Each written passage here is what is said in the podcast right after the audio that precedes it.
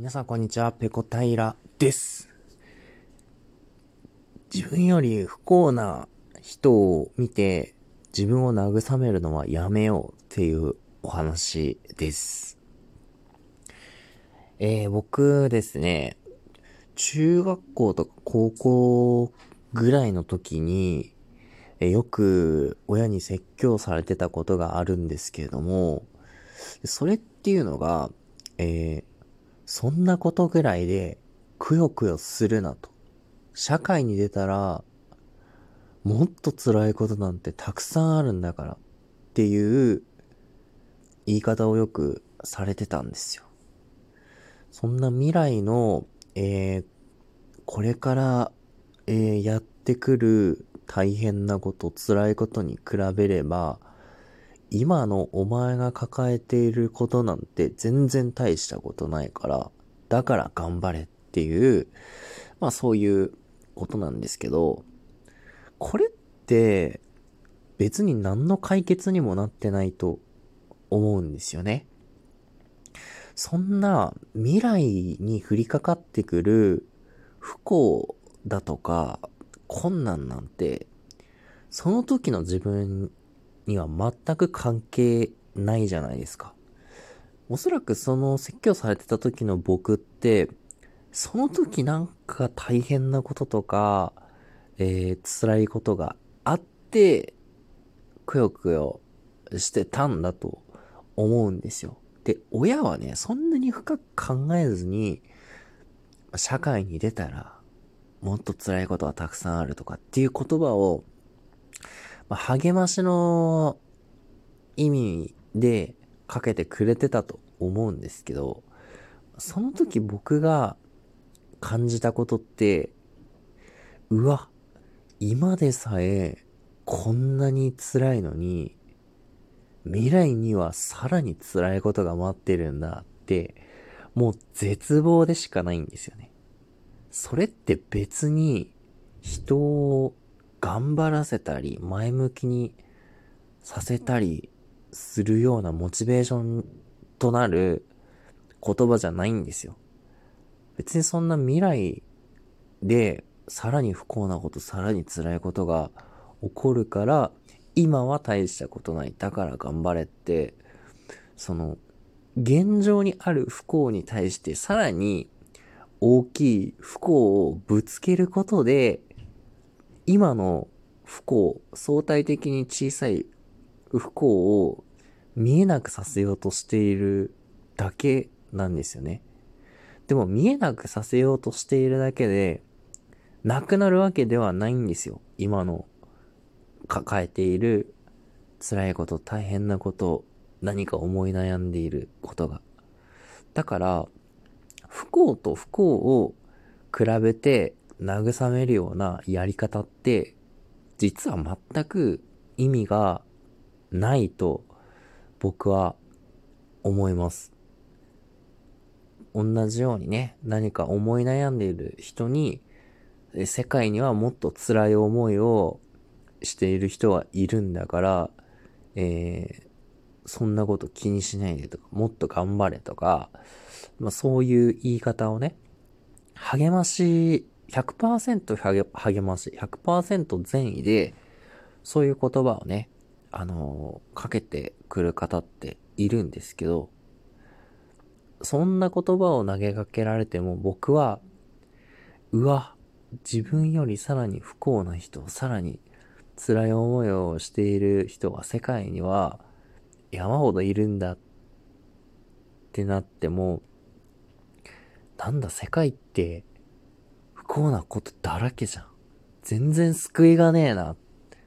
て思っちゃうんですよ。僕はそういう言葉を投げかけられても全く前向きになれないし、全くこう、じゃあ頑張ろうという気力も湧いてこないんですよね。全くそれは何の解決にもなっていない言葉要は、下には下がいるんだから、自分より不幸な境遇にある人を見て、相対的に自分を上にするっていうことじゃないですか。なんかそれって、ちょっと、なん、なんて言うんですかね。今慎重に言葉を選んでいるんですけど、あんまり精神的に気高くないと思うんですよ。下には下がいる。だから自分はマシ。だから頑張れっていう。そういうことじゃない気がするんですよね。本来であれば僕が親からそういう説教された時は、今目の前に、えー、目の前でこう対峙しているその問題とどう向き合ってどう解決していくべきかというアプローチで僕はアドバイスが欲しかったんです。決して未来にはもっと辛いことがあるとか、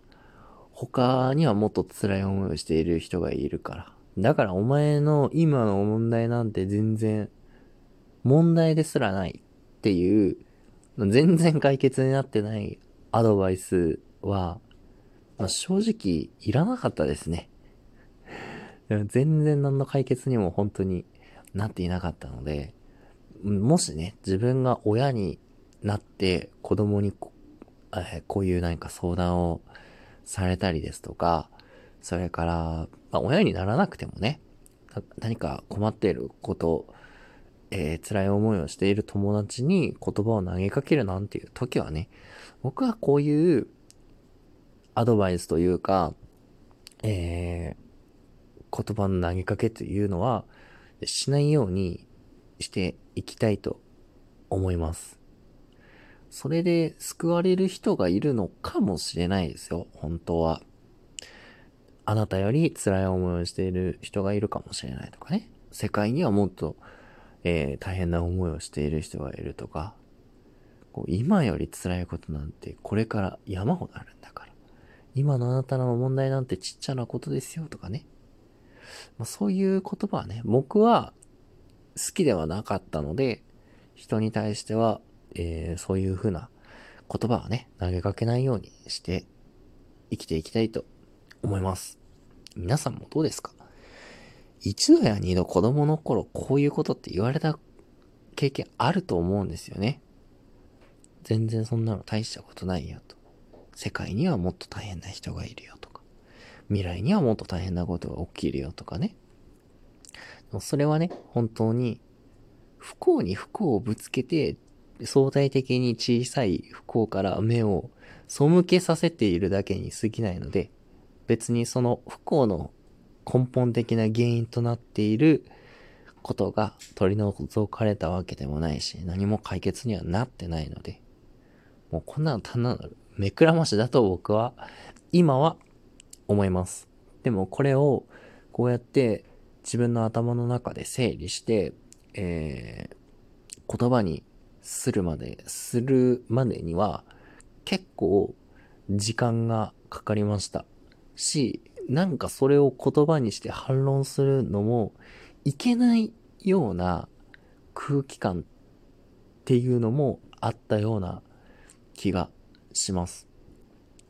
でも今はね、こうして言葉にして、えー、まあ、音声配信という形で皆さんに聞いていただいて、えー、皆さんがどう思うかは正直わかりません。でも、えー、一人でも二人でもね、何かこう共感してくれたり感じる、えー、ものがあってくれれば嬉しいなっていうふうに思います。えー、皆さんはどうお感じになりましたか？よろしければ、えー、お便り等々で、えー、ご感想を聞かせていただけると大変嬉しいです。はい、今日の愛人はここまでです。次回やれたらやります。それでは、ペロンペロン。